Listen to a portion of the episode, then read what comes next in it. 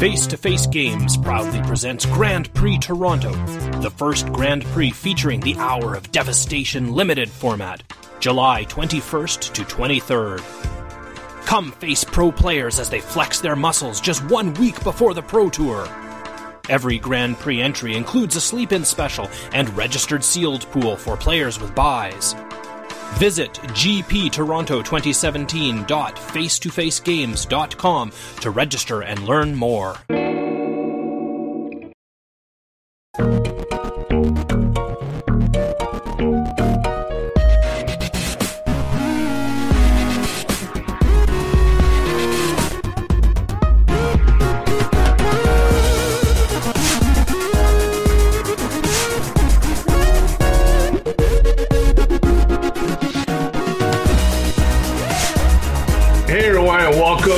Episode 33 of First Strike. We got there, boys.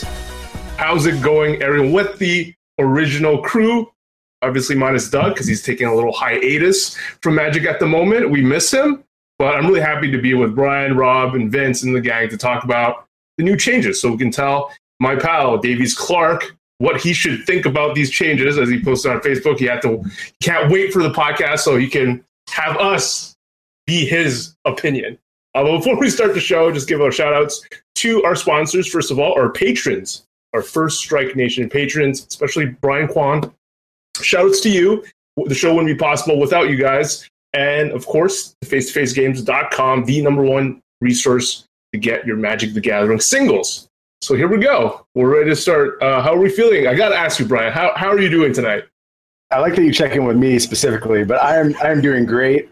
And I just want to tell you, Game with you, you look fabulous today. You have like a whole Dragon Ball Z thing going on with your hair, and you just look awesome, dude. I'm feeling it. Um, yeah, I, I just can't help messing around my hair, and then it just I goes higher and higher. it. I'm getting Did more. I miss some sort of bromance announcement this week?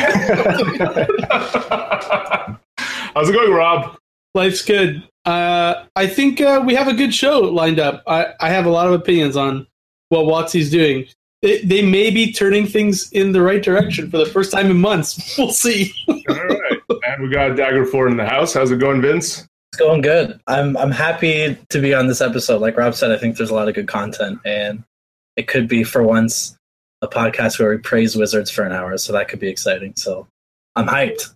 All right, so we'll, we'll start us off um, on Twitter. Yeah, I saw the response even on Facebook. Everyone uh, was in agreement. It just seemed even the the harsh, like the people who are usually harsh on Wizards, were had nothing but praise in their tweets today. And you can check out all the changes in Mark Rosewater's latest article called Metamorphosis 2.0, and we'll just skip right to the changes. Uh, change number one: the fall, winter, and spring sets will all be large sets that are drafted alone.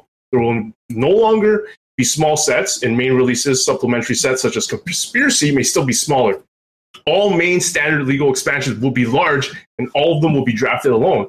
From a design standpoint, each will have its own mechanical identity, although there's potential for a small amount of overlap. Hmm. And he talks about the reason for that is because, from a creative standpoint, we plan to stay on worlds for as many sets as makes sense for the story.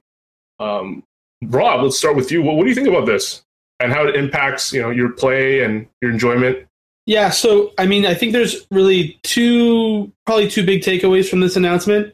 The first is that the draft for, like environment for the whole year remains consistently great.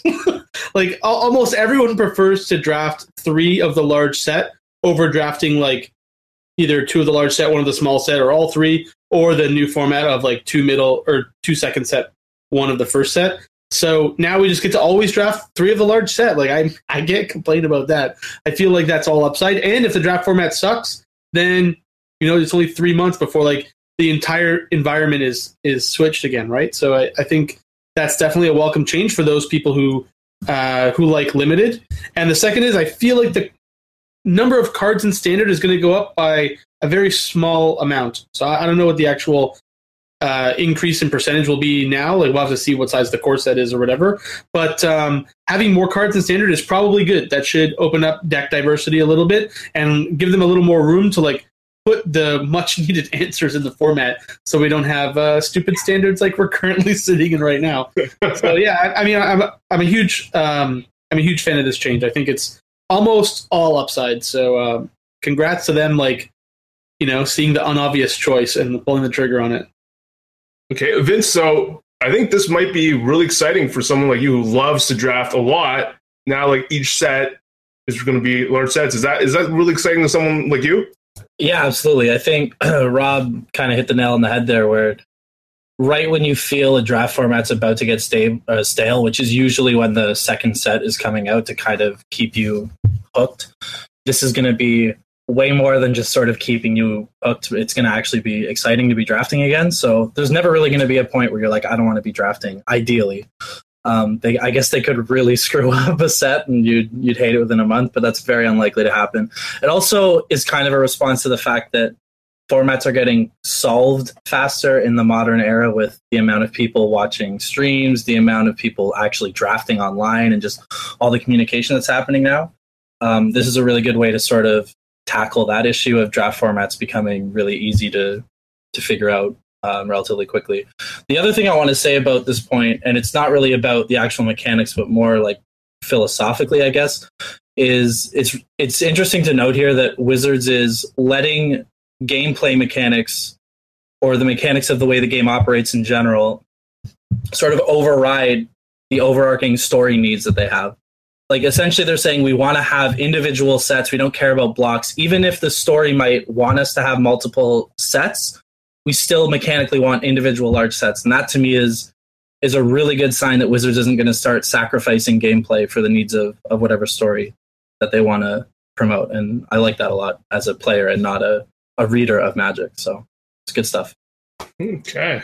Yeah i'm i'm getting really excited. I might i might get hooked on just nonstop Modo drafting. Um, Yeah. Brian, any any last thoughts on this change? I, I think it's a tremendous change. I think that having fresh draft environments all the time is going to be great. I, I love just spanking new draft formats. You know, I, the second set, third set thing, it's kind of it's a little sad. It's something we're relegating to the past of Magic, something we'll never do again. You know, you miss anything when it goes away, and you never ever do it. So you know, we'll see. Maybe they'll bring it back for like another um, one-off rotation, and we'll get a, a taste of two-set drafting again. Um, but on the whole, I've always preferred one-set drafting. I think it's a lot easier to make good one-set environments. Um, so yeah, this this is super exciting. Um, so the fact that it's so universally exciting, though, kind of like raised some alarms for me. Because here's the thing: if something's so universally exciting, if we all love it, then why isn't it the way we've always done things? Like, why have we just not gone down this road before? And I started thinking about that. And so, in thinking about that, I came up with a few small complications that could arise from doing things this way and why maybe they didn't do it this way in the past. Now, this is not to, to temper my excitement. I, I'm still totally on board with this idea. I think it's 100% correct. But it's just something that maybe we could watch out for in the coming years and, and see if any of these things come to fruition. Um, so, the first problem I was able to identify is that there's just more cards to be created. Like, WotC has to make more cards, they have to make more standalone draft environments. And I think kind of crafting a draft environment from scratch is a little harder than bringing the second set in because the second set can kind of stand on the mechanics of the first set. Um, you know, and I think that the fact that we don't like the multi-set drafting as much has more to do with the fact that we've already drafted the first set than the fact that first set plus second set is any worse. Um, so they kind of need to come up with fresh ideas all the time. It puts a lot more pressure on Wizard staff. Hopefully, they're getting more resources in that department, and it does seem like they are. You know, they have some more announcements coming this week in terms of this uh, this new department and, and things like that. Um, so that was the first concern I noted. Uh, the next thing is the size of standard. Like Rob mentioned, it's a little bigger. I, I think bigger standards can be problematic sometimes. I think a lot of ideas get squeezed out, um, and you kind of lose a lot of cards in the shuffle because, I mean, like, it's so hard to meet the correct power threshold when standards so large because you're just going to pull the very best from all the sets. And so the stuff that's kind of in the middle that would have gotten play in a smaller standard just kind of floats away and, and we don't get to play with it. So that's a little concerning. Um, but that can be mitigated. And like Rob said, the change isn't that big. There's not that many more cards coming into standard. This is more, I think, an already existing problem. And this doesn't really do anything to rectify the size of standard. So uh, there's a little wrinkle. I think M sets, uh, I'll call them M sets, but core sets, they may not sell. Um, I know that when half the cards are reprints, I'll disengage from the set a little bit. However, I do love the draft environment. So I think draft will still continue to motivate um, core set sales, but it could be that they see a little downtick. Uh, and who knows if corporate is prepared to accept that? They might kind of bristle a little bit when the numbers on the core set start dropping and they say, well, why are we even bother making the set if we're selling half as much, you know, core set as we do a regular set? Let's just replace it with another set. Um, but you know, obviously, Wizards has a reason, and I think can show examples of how not having a core set has hurt us over these past few years. So hopefully, that's mitigated. And the final point I would note is that Mark Rosewater is a huge fan of the saying, restrictions breed creativity. And when I think of Mark Rosewater's design philosophy, to me, that's his main mantra. That's what he says all the time. And in making these changes, they threw a lot of restrictions out the window. They basically said, well, we're not, we're not stuck on, you know, having to stay just X long on a certain plane. We'll, we'll go and we'll come and go as we please now. And, you know, we're not set with having mechanics be different between all set. We may just carry them over as we want. So they're removing a lot of the restrictions that they face in doing so. Um, I like it. It sounds good to me, but I'm just pointing out that it seems to contrast a little bit with his design philosophy, um, where he, he really relied on restrictions to kind of force the team in new directions. Now he's just letting the team go in new directions. We'll see how that affects creativity in the coming years. So, like I said, totally on board, but I just wanted to jot down a few thoughts that I have of why this maybe didn't exist in the past and what could be the problems going forward. So, yeah, this is kind of like a new restriction, though, right? So it's not. It's a different kind of restriction, maybe for them, but um, we'll we'll see how they, like you said, we'll see how they deal from with a draft problem. perspective. From a draft perspective, Yeah. you're right. Like it'll always be a new draft environment, and that is a new restriction. So I, I see what you're saying. You can, you can certainly look at it either way you want, but I think on the whole, you would consent that this is a lessening of Yeah, restrictions. yeah, they it, it loosens the requirements on them for sure. I, I, I can agree with that. So on, uh, you kind of made me uh, think about something that was interesting. You said maybe the the core set sales may be even worse than they were previously, which is probably uh, true. Actually, I, I could see it being like that because in his his article he did mention that the core set was probably going to be a little bit smaller and a little bit simpler and like really more focused on uh, introductory players, and it'll be like okay to draft once or twice, but it's like if you're a veteran, it's not going to be like your summer's worth of drafting. Uh, I guess unless you're doing very well, and maybe you open hotter, they put a lot of money in the set. So maybe they did this because they're going like they already have all these summer releases, right? With like EMA or Modern Masters or Conspiracy or something. So they'll probably launch those two like very close together. And right now you have this awkward, almost like uh, there's too much, right? Like they, it's overspiced, if you will. It's like I, I don't have enough time to draft all this stuff. Like I don't have enough money to, to do all these things or whatever. But now, like for the veteran players, probably like Modern Masters will be like just before or just after the core set, probably just after, I, I would guess. Um, which gives you like something for them to do while like the newer players can still enjoy the core set, and you like won't feel like you broke the bank or like invested way too much time uh, trying to draft all these things, or like you didn't get enough of what you were trying to get. Which is I, I kind of felt that way a little bit with how many releases they were doing a year, uh, like last year and, and this year. So I don't know, maybe maybe it kind of balances out now. Those um, uh, I don't know, master sets, if you will, will have like some space in the middle of the year where they can actually like be what they're meant to be instead of like some rush to like get in there before all the packs go to twenty dollars a piece. Um, well, you guys jumped into like Brian jumped into the change number two that I was talking about, which is uh, the summer set will be a revamped core set. That's number two on the Metamorphosis 2.0. Um, Vince, do you have anything to add on onto the return of the core sets? I actually think it's a really good thing. I think um, the way they announced this core set is almost identical to the way they announced Magic 2010, in the sense that they said it's going to be half cards that are reprints, half new cards, and the aim is sort of to hit the sort of beginner, intermediate level players for drafting. Um, those draft formats 2010 2011 2012 most of them were pretty good anyway like even though they said they were aimed for newer players and you could kind of get a, a feel for that. A lot of the cards were like French vanilla creatures, and the mechanics were pretty straightforward. Um, still a great draft environment. Like I enjoyed those draft environments just as much as I've done a lot of the, you know, regular expansion sets. So I totally am okay with them bringing core sets back. I don't think it ruins or, or tampers with the draft experience at all.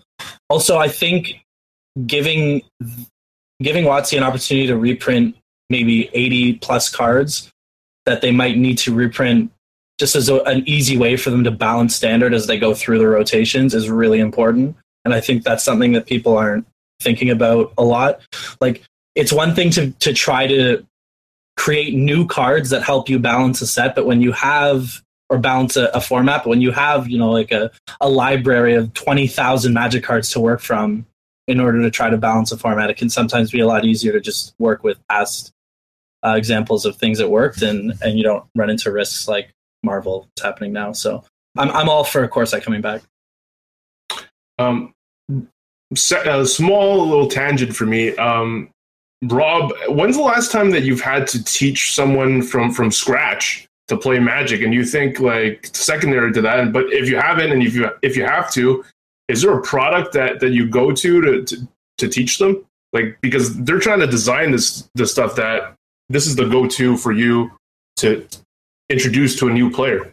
Yeah, I've uh, only had like two people who didn't play Magic before be kind of interested in playing it, and I just like pointed them to duels and said like, you know, download this and like go through like all of the campaigns and stuff, and if you still like the game, then you know come back and we can discuss like oh, where to go from here, right? And neither of them like ended up uh, playing after they they completed duels. But I, I think that's just like the best learning experience, right? Because they're it's like at their own pace, and it teaches you enough of the stuff that um, when you actually try to like learn like the more advanced concepts, you like you know have a flow of the game and you understand like what spells do and when you can interact and those kind of things, right? So uh, I would just point them to duels. So yeah, I, I've never tried to teach someone paper magic. Uh, by sitting at a table and like teaching them mechanics, I feel like that's just I don't know, a disaster, I guess. I mean, you think duels is like has a decent chance of converting them uh, into players, or they'll just play something like you know, like Hearthstone or any of competitors and be like, oh man, this is just so much easier and quicker and smoother in terms of gameplay. Yeah, I think that's probably a rough uh, a rough thing for them to deal with. At least like the duels animations are like a lot richer than Modo. but uh yeah, I, I don't know. I, I just like I can't think at that level where it's like, what is the person that literally knows nothing about the game like? What do they need to know, and in what order to like be functional? Right? I'll just be like, oh yeah, like you know, you want to hold this card because like it could have. This is like they, they're not interested in having those conversations, right? I just like I can't I can't back up enough so that it's not annoying for them to be te- learning from me. So yeah, like once they get past that. Sorry you're too much of a pro now. You can't. no, it's not. It's not that. I just like I'm just like not. I'm not thinking about what they need to be thinking about. Right. Like the people at WotC, they put a lot of time developing duels and the way that it teaches you how to play in a way like for people coming from nothing. How can they learn how to play Magic? Right. So the product's like set up to do that. So I feel like uh, that's that's where they want to be. And after they've done that, then they can reach out to someone like me or or Vince or anyone that like knows what's going on and be like, okay, you know, how do I play tournaments and, and what do I need to do and, and that kind of stuff, right? If that's if that's their jam. Okay. Um, moving on to change number three, a different approach to the Gatewatch. Starting with Hour of Devastation, we're making three fixes. We're significantly pulling back on how often the Gatewatch will appear as Planeswalker cards. And uh, I'll just skim through this. Number two, our new plan is to continue to design flavorful story cards, but only push them for constructed when through playtesting, we believe that they lead to a better constructed environment. And three, the Gatewatch are still our protagonists, but every member will no longer show up in every block. Okay, Brian, our design guy, what, what do you think about this? I think a lot of people are excited about this. I don't. To me, this never really mattered, bothered me that much, actually. Uh, it, yeah, it didn't. It didn't bother me that much. I, it's. I mean, I'm I'm happy about the change, but the old way wasn't the most devastating thing available. I mean, it's just like they couldn't do this forever, right? Like, did they really think until the end of time Magic was going to be about these five planeswalkers and that was it? I mean, like, this was an inevitability. I, I didn't think that. I don't know. I wasn't under the impression that we were locked into the Gatewatch for till the end of time. And I mean, it seemed like it was something that was going to run its course at some point. Um, maybe it ran its course quicker than they anticipated, but um, yeah, I look forward to not seeing as much Gatewatch. And the thing with the with the story cards being pushed, I mean, obviously that was a problem, right? Like look at look at Emrakul. Um, I look at you know things like Gideon. Um, this was something that I see where they were going with it. I think they did not realize the implications of the fact that their pushed card was a colorless card that would kind of go on to uh, define the format and create really unfun game states. So, um, yeah, goodbye Gatewatch. Don't come back for a little while. I- I've heard people talk, and obviously this isn't my wheelhouse, so I don't care that much. But I've heard people say things like, um, you know, a set where it's just Liliana and she's exploring like a necromancy type place, and I'm like, okay, like I guess there's there's cool stuff going on there. Like it's a lot easier for them to get some interest out of me as someone who's not devoted to the story about like a one-off about one of these characters than it is about these five kind of superheroes gallivanting around a multiverse. Like I'm just not into them as characters in that way. But I think as solo individuals, maybe there could be more interesting um, things explored. So yeah, again, I, universal praise for this announcement. Goodbye, Gatewatch. Don't don't rush back. I don't need you. That's it. Yeah, I felt the same way. I didn't feel like I was under that assumption that they're just going to keep using these guys and that they had to just put it out that that they're not going to come back over and over. Um, anything else from you guys, uh, Vince? Pretty good. Just Yeah, I mean, it was getting to a point where the set started feeling very similar because it was the same faces doing the same things. Like, oh, now there's another enemy on a different plane, and we're all going there to fight it. We're the same five people. It was just like, okay. I mean, if you're someone who cares about the story, that's not a very interesting story when you have five people running around to. Now we're in Egypt land killing the Egypt guy, and now we're in Innistrad land killing the Innistrad guy. Like, it's not very creative to have the story run over and over again with different background on it, right? So I think that's probably a good idea to, to not have the same five names in every story. And it's cool to go to a, plane and see new planeswalkers, right? Like we went to Mirrodin, we fe- we met Koth. I don't know, people care about that kind of stuff. So I'm I'm in if other people are in. All right. Continuing with you, Vince, on the next one, change number four. The Masterpiece series will revert to being in fewer sets. They're talking about how, because they've been doing it so much, that they, the quality level wasn't up to their standards. So they've decided that uh, Hour Devastation will still have Amonkhet invocations, but for example, like the next block, I don't know how to pronounce it, Ix- Ixalan? I think it's Ixalan, yeah. Ixalan will not have any masterpieces. So, what are your thoughts on that? Especially, uh, we had a good episode on the uh, Egyptian one. I'm I'm for it. I'm for it. I think this last set was probably a a good sort of kick in the right direction for them to be like, maybe we shouldn't do this all the time. Because yeah, I mean, MaRo hit the nail on the head in the article. Like you start diluting the value of these things when you print them all the time. And it's cool and it's shiny and it's exciting, but when you do it literally every set, people are gonna eventually be like, I don't care about these things. And that's kind of what ended up happening with uh with Amonkhet. So I think this is the right call. I like the idea that they're not making a specific schedule, like, oh, we're gonna have it one set per year. Do it when the set calls for it. Like Zendikar with Expeditions made sense. It felt right. It fit really well with the theme of the set. These invocations in Amonkhet just feel forced. So I like the idea of add masterpieces or whatever you want to call them when they feel right. I'm I'm totally into this. Rob? Yeah, I mean, we all must have like sensed this change was coming eventually, right? Like, how many times can you print 50, 50 like high end reprints every every block, right? I feel like the original conversation was in Zendikar. They're like, okay, like we have this awesome new frame for fetch lands. Let's do them like full art foil. It's gonna look sick. And someone was like, yeah, this this makes a lot of sense. We'll do these ten, but you know, when are we gonna be able to do the other lands again? Oh, well, we'll do them all then. We'll, we'll add more slots. They just ended up with like 45 slots or whatever, right? And they're like, oh man, these went over so well. Let's do it again for for Kaladesh. And they probably were like, oh, there's so many great artifacts. Like, we just don't even have enough space. Okay, well, we kind of set this precedent of 45. Let's just let's go again, where we'll do it again. And then like, someone someone must have been like, that's it, 45 is the stamp. That's how many we're doing every block. And like quickly in the third block, they realize, oh, this is way too much. again, just overspiced, right? Like just dump the whole can of can of salt in the soup, and it, it's not so good anymore. Um, so yeah, I'm very happy that they're pulling back. I think maybe if they would have started a lot slower, like if it was like five cards a set or ten cards a set, and they were super exclusive, probably they could have kept doing them uh, every set, and it would have been it would have been fine. But yeah, like hundred cards a year, it's like that's quite a bit. it's like half a master set just you know forced into uh, into random blocks. So yeah, I, I'm very happy with them just doing something that makes sense. If it makes sense to put them in the set, they'll put them in the set. so I, yeah, I don't know. All the changes seem like they're stop they're stopping uh, doing things that are just forced. They're just doing things that make make sense now, which is uh that's good. It's a good sign. Feel. and uh, change number five, we're changing things behind the scenes. Uh, this has been talked about in whether it was I think Mark Rosewater alluded to it in on Tumblr or, or, it was tweeted about here and there that they were going to do this, and they're more specific in this article and how they formed. Part of it is forming a new group in R and D called Play Design. They've moved a few of their contractors into full-time employees, including Melissa DeTora, Del Toro and Andrew Brown, and they're looking externally for additional people to join the team.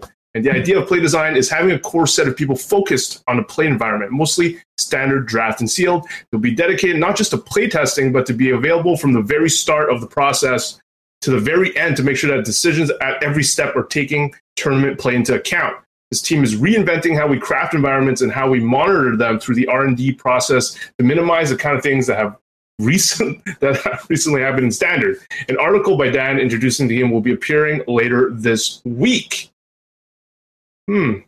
We get to Brian, like, why haven't there been this type of team before, Brian? Yeah, that, I mean, that's all I can say about this. This sounds great, right? And I'm like, wow, great idea. Then I stop and think and go, wait a second, you weren't already doing this? How is that even possible that this is not something you were considering before? Like, you seriously didn't have a team who was thinking about what the tournament environment might be like. Now, I understand this is probably semantics in some ways, right? Like, as you're designing a set, you're certainly not sitting there with your fingers in your ears as it comes to the tournament scene. Like you're thinking about what standard is going to look like and, and what's going to happen. But the fact that it wasn't a clearly delineated process that had a, a dedicated team figuring out what is standard going to look like, is this going to be a fun environment for our players? Um, that's a little crazy to me. But sticking with the theme of today's show, we're not going to criticize. We're going to move forward. We're going to look ahead and just be happy that this is finally a change that is coming, um, and you know nothing but but great things in the future. And I I do feel like we're in the midst of a week where we're turning a corner in Magic. Things have not been good over the last few years, and I I think that's very clear. It's something that has the more I talk to people, the more I reminisce, the more I think about how I used to feel playing Magic and think about the games I used to play, things have not been good lately. And it, the first step is recognizing there's a problem. And very clearly in this article, they have set the tone for this week. And what Mark Rosewater has said is things have not been good lately. And that's the first step to any kind of effective change. And the scale of changes they're willing to implement, as shown here, um, is giving me a lot of hope for the future. So, yeah, I can't believe this team didn't already exist, but great job putting it together. And I hope this team makes a difference going forward. Robert, are you excited? Do you think uh, we're not going to have this type of standard uh, anymore. No. Uh, yeah, that'll be that'll be the real test for this team, right? Because if they add it and standard doesn't get any better, then there's like that means there's some other systemic problem that they're uh, unable to to solve properly. So, I mean, I agree on, uh, on paper it just like makes no sense for this team not to exist. It's like, oh, how do cards affect tournament magic? Yeah, we should probably have someone thinking about that. Um, but it'll be interesting to see if, like, how large is the team? It looks like it's going to be like somewhere between six and eight people. I think from the article, uh, given like how, how much they're talking about it and how large the team's going to be.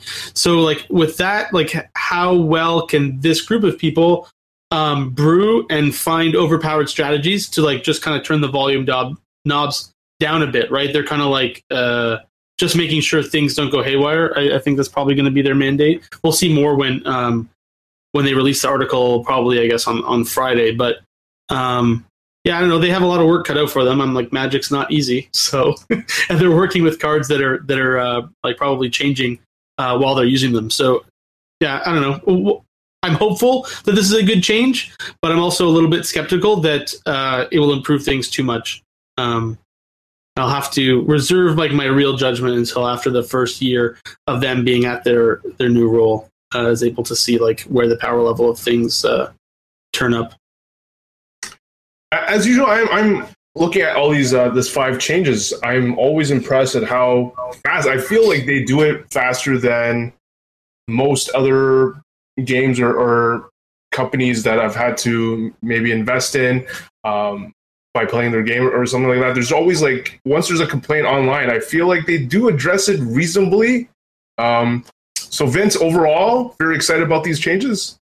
Yeah, absolutely. I think Brian made a good point here. There's a level of like catharsis that comes with this announcement, right? There's just this like we finally feel like we're on the upslope because we've been on such a long downtrend in in just the overall quality of Magic in terms of play, standard format, even other formats that I have no interest in. It's just in general, Magic has not been in a good place. And they've made a lot of announcements in the past that felt like they had no idea how to fix it and they were actively making it worse. And this is like the first major, like, we understand we've done something wrong and we're going to fix it. And this is a few of the first steps. Tomorrow will be another interesting day. Uh, the rest of the week is going to be really interesting. Uh, but Monday was a very good start for this week of announcements, and I'm excited for the rest of them. So overall, good stuff. Righty. Um, there were more changes besides this. This was more exciting because it impacted the the way we're going to be enjoying and playing Magic in, the coming years. So very like still like super super super super stoked about the changes they announced today. Last week they had mentioned some Hall of Fame changes, some updates. So uh, ballots for this year's Pro Tour Hall of Fame will be going out at the end of the month. We're taking this opportunity to also update some of the rules regarding which players are eligible to appear on the ballot, as well as what percentage of the vote player needs to be inducted into the Pro Tour Hall of Fame.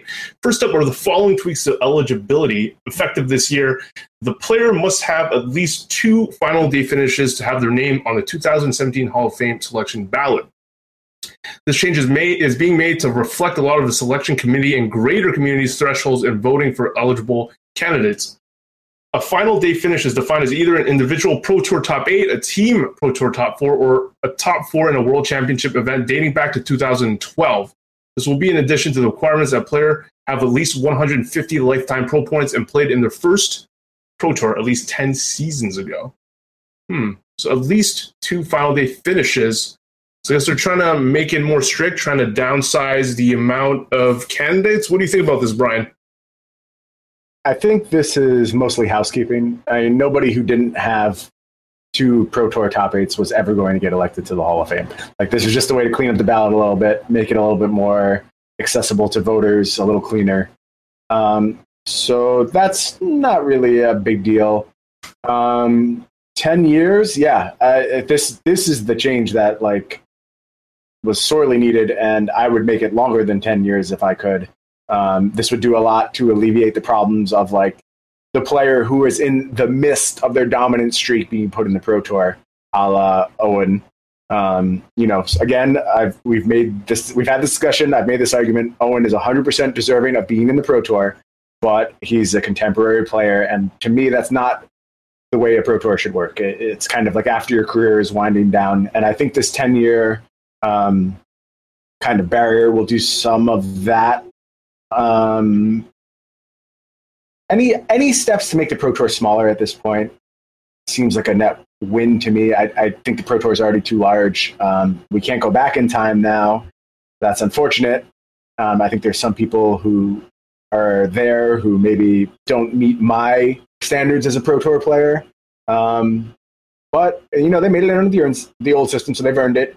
And going forward, it'll be a little bit cleaner, and I think we'll have more deserving candidates in the coming years. So, good change.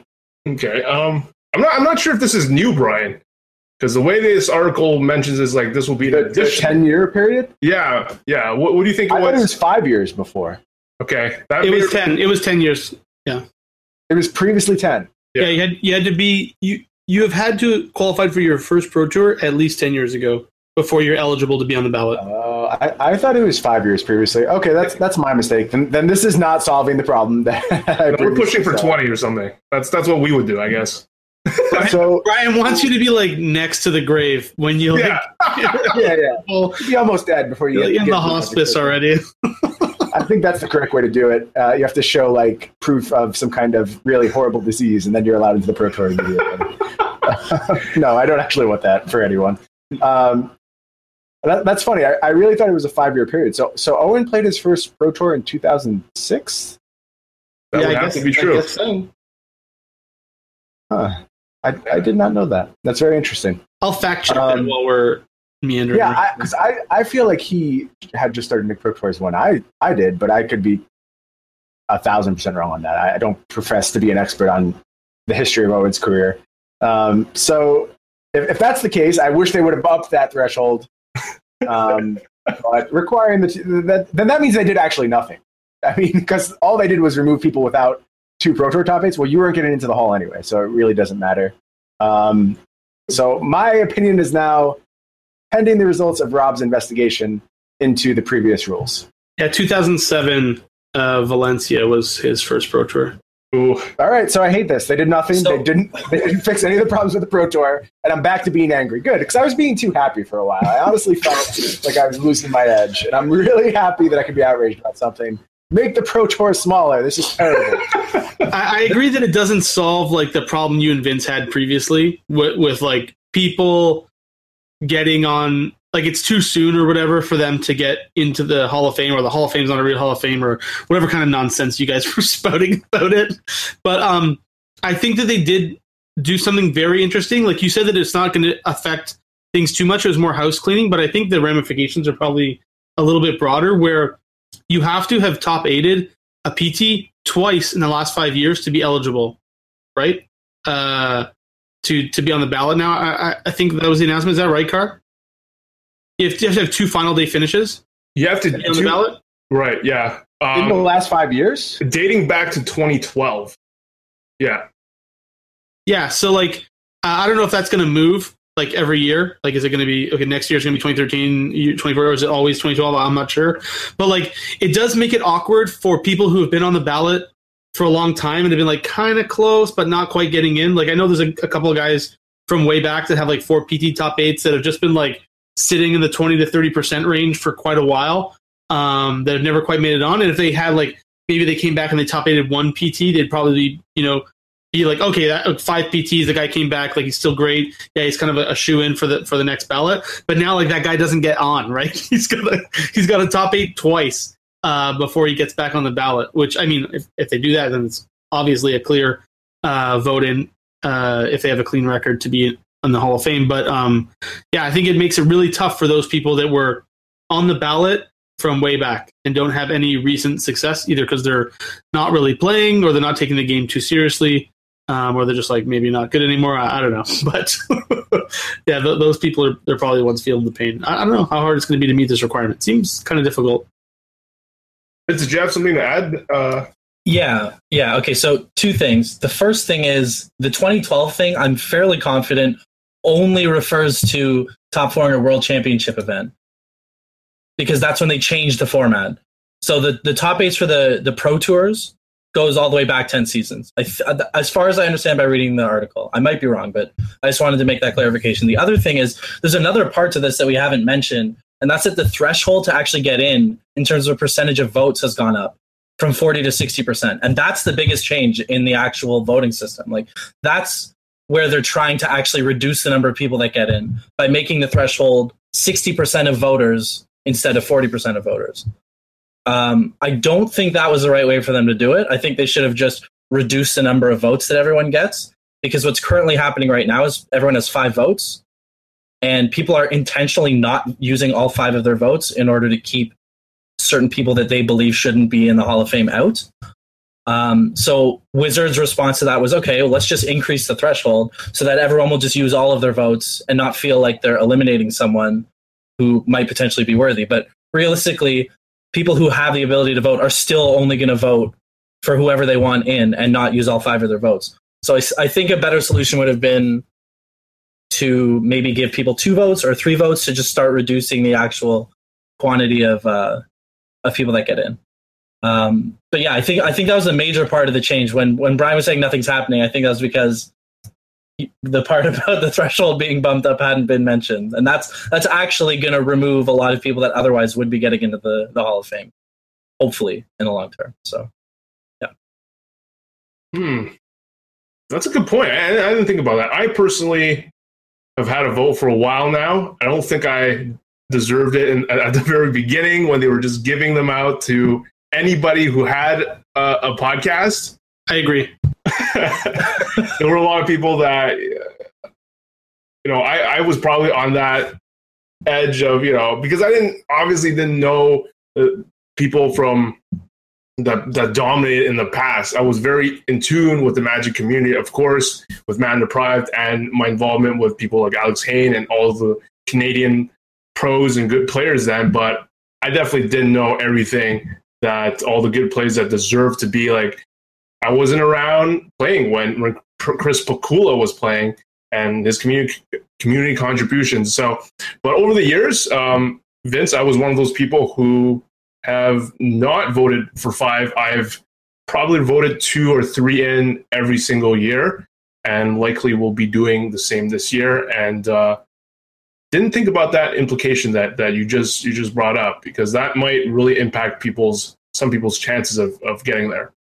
Um, before you go on, before you go on KYT out, just I can correct a mistake I made. So yeah, it wasn't that they need. Vince is correct. It's not that they need two final day finishes in the last five years. It's they just need two final day finishes. So it screws the people who are on the ballot without any PT top eights, which I guess changes nothing since those people were never making it on into the Hall of Fame anyways. So my bad. go, go, ahead. I guess like Brian said, it just shrinks the ballot for for people who are voting. Yeah, no, it makes sense. It makes sense. You guys got me. Oh, I'm at fault. um, so uh, misplaced Ginger's godfather, Chris Pikula, like, like I just mentioned, might have. It's just funny. I'm reading this Reddit post. Um, uh, this is the first most upvoted uh, reply to the Pro Tour Hall of Fame up- updates. Frankly, the big story here is the impact of Chris Pikula. He missed by 1.6% last time he was on the ballot in 2013, after which the required pro points to get on the ballot were increased to 150 from 100. He spent the time since getting to 150, which he has now achieved and will be on the ballot this year. But now, instead of going from 38.4% of votes to 40% of votes, he now has to go from 38.4% of votes to 60%. Chris Pikula is basically the only reason I care about the Hall of Fame. And seeing this happen to him after he's ground out the points he needed over the last few years is really galling. Looks like he's resigned to his fate on Twitter, but it seems like he definitely misplayed last year. Just seems like they're making rules to get him to not have him in the hall, Rob. What do you think? Yeah, he might be the reason for the change. Someone at WotC feels very wronged by him. I mean, like it's an interesting conspiracy. realistically, you can reduce like there's only a fixed number of people that these rules affect, and legitimately, like it's Chris Pikula. Like I feel bad for the guy. It's pretty much essentially him that he's getting host. So yeah, I mean, he just needs to just top eight a PT man, and then you'll get voted on. Like yeah. that's it. That should just that should be your goal. Stop stop with the mini grind. Just put put the time in in short bursts for the PT and, and really try and get there. I'm pretty sure he's a, he's a shoe in with it, with another PT top eight.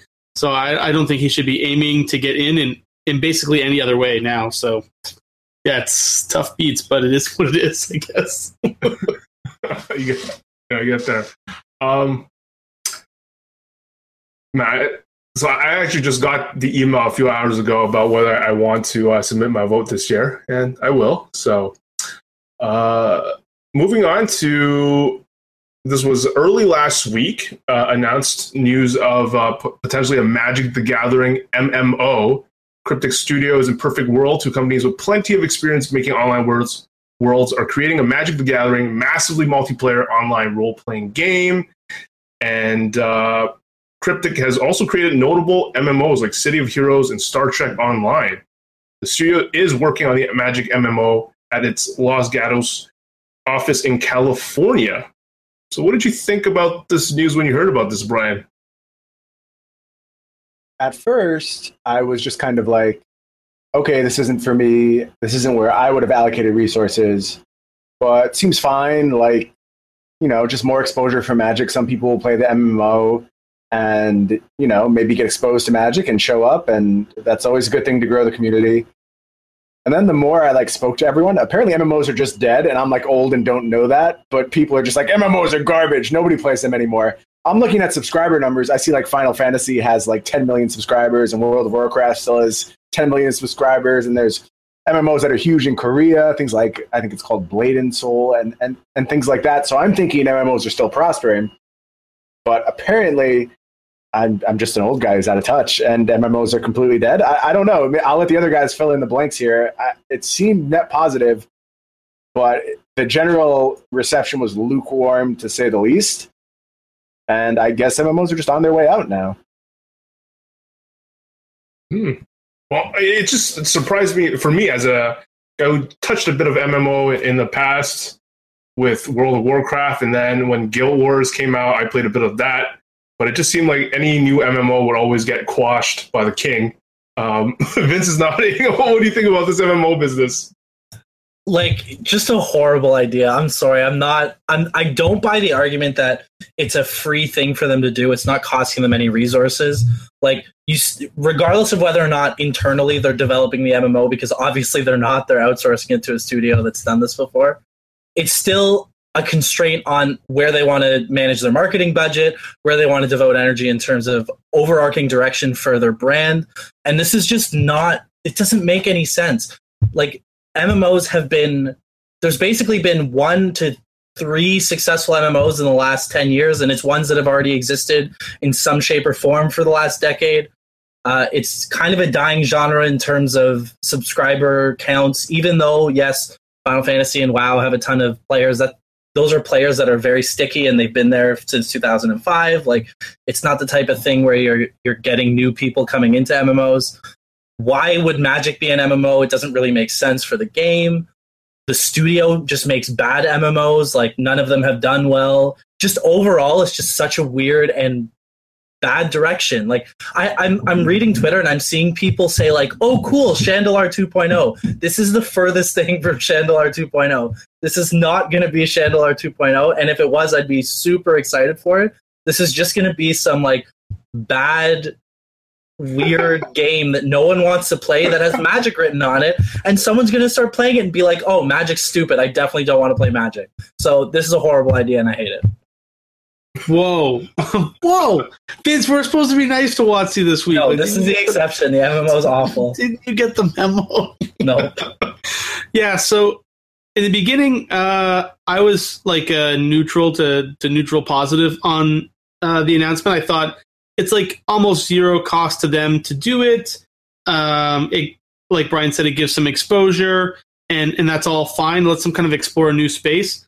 But I, I kind of um, listening to Vince's argument. I definitely have to flip my opinion a, a bit. Like, I agree that MMOs are not where you really want to be in the digital realm uh, right now. I think if they would have done something more like Overwatch or League of Legends, that probably also fits with like the plane, like what planeswalkers can do in an interesting way. So, but I, I mean, they have to start somewhere, I guess. And this is a at least a fine place to start. Like I don't know if this design studio has the capability to design good games. Vince doesn't have a lot of faith in them, but I, don't, I haven't played anything they previously made. Well, maybe that's a signal too. I guess I don't know.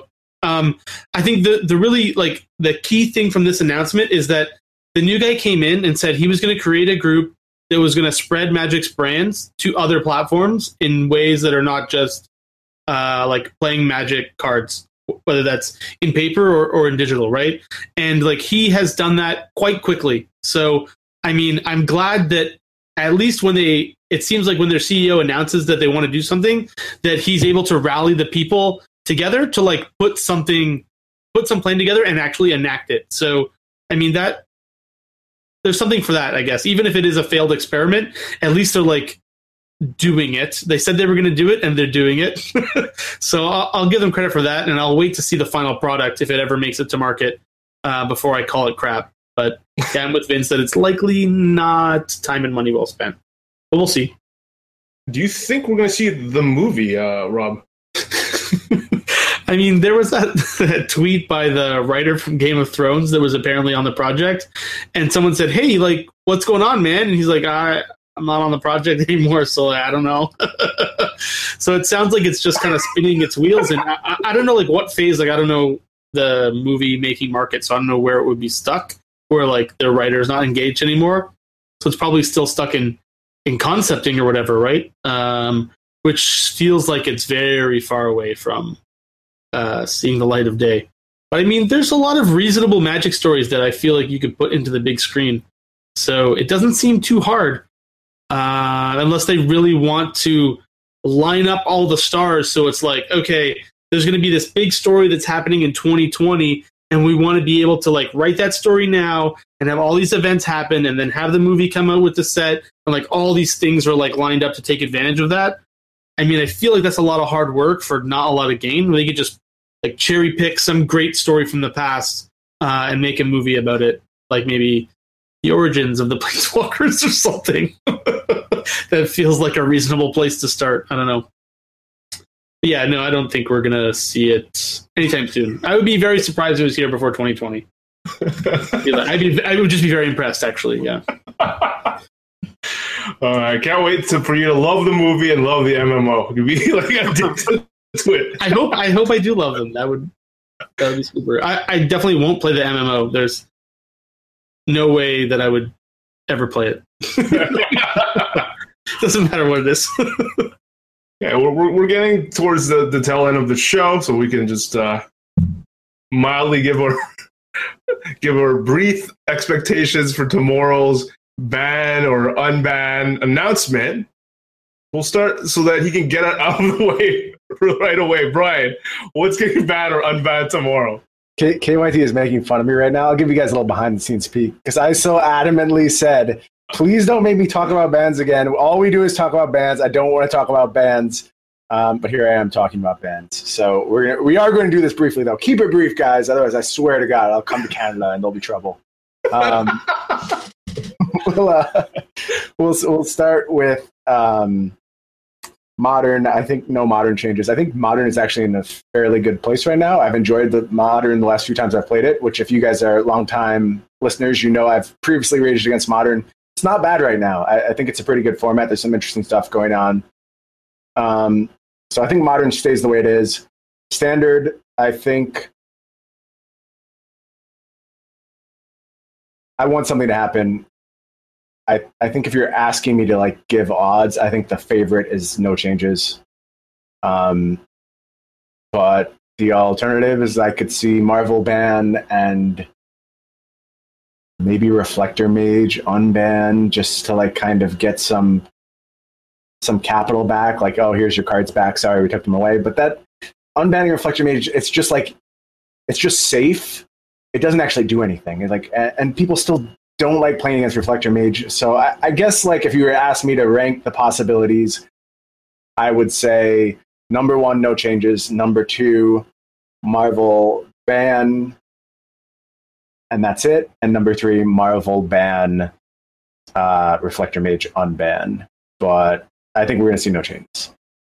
No changes from Brian. Rob with the eyebrows. Uh, yeah, I think there's going to be no bans.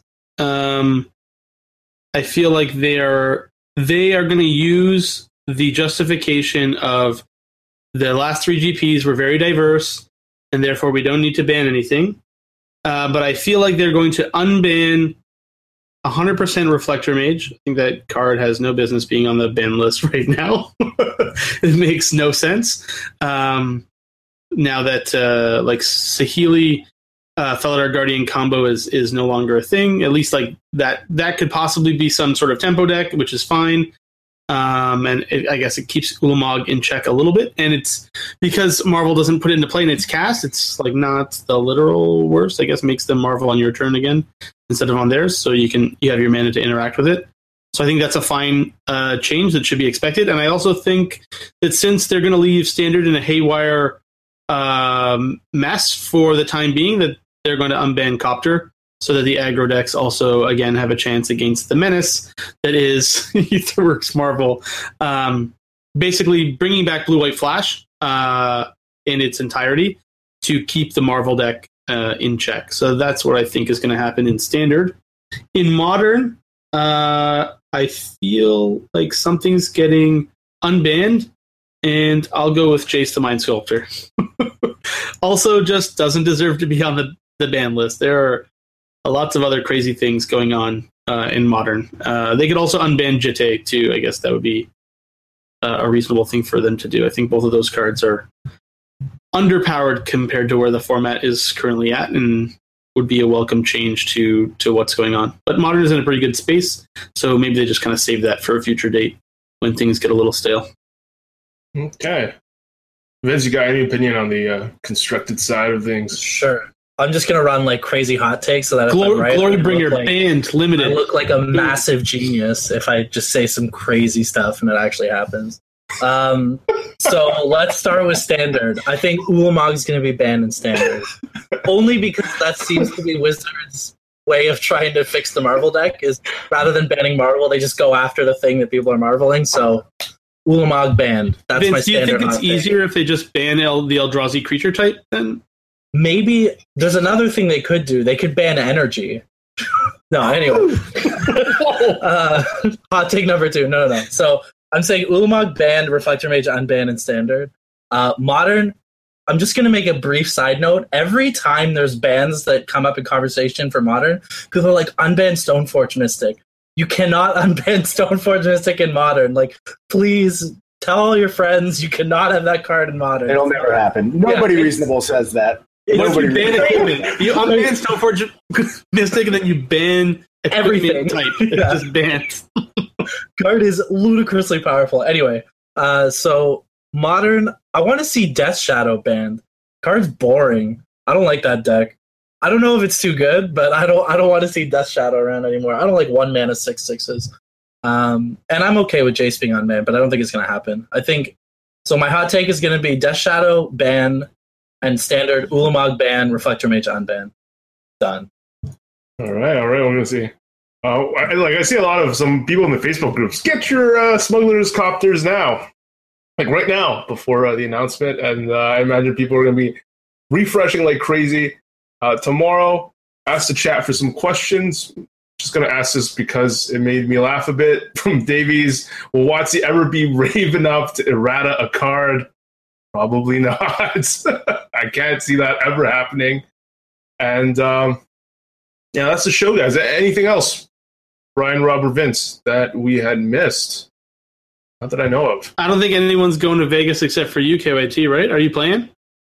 I am likely not playing uh, any of the early ones. I'm not getting the in early, so and I'm just going there mainly to chill with my family and anyone that's there. Just have a good time in Vegas, and Sick life. So yeah, you just like you're using a family trip to like hop into the GP for a little bit and hang out Yeah. with some Magic Bros. yeah, it's a magic. Fair, fair enough. I think I'm gonna have like I love it there, so I'm gonna have happy. I'm gonna have a great time, and um, so thanks again to all the First Strike producers, um, Kyle Smirchik, Derek Pite, Adrian Murchison, Isaiah Carrero, and other ones that would like to be unnamed. Um, much love to all of you, and we will see you next Monday. So for Rob, Brian, and Vince, thanks for being with us. Thanks for supporting us for 30 episodes, and we hope to keep going all the way. So, see you next time, guys.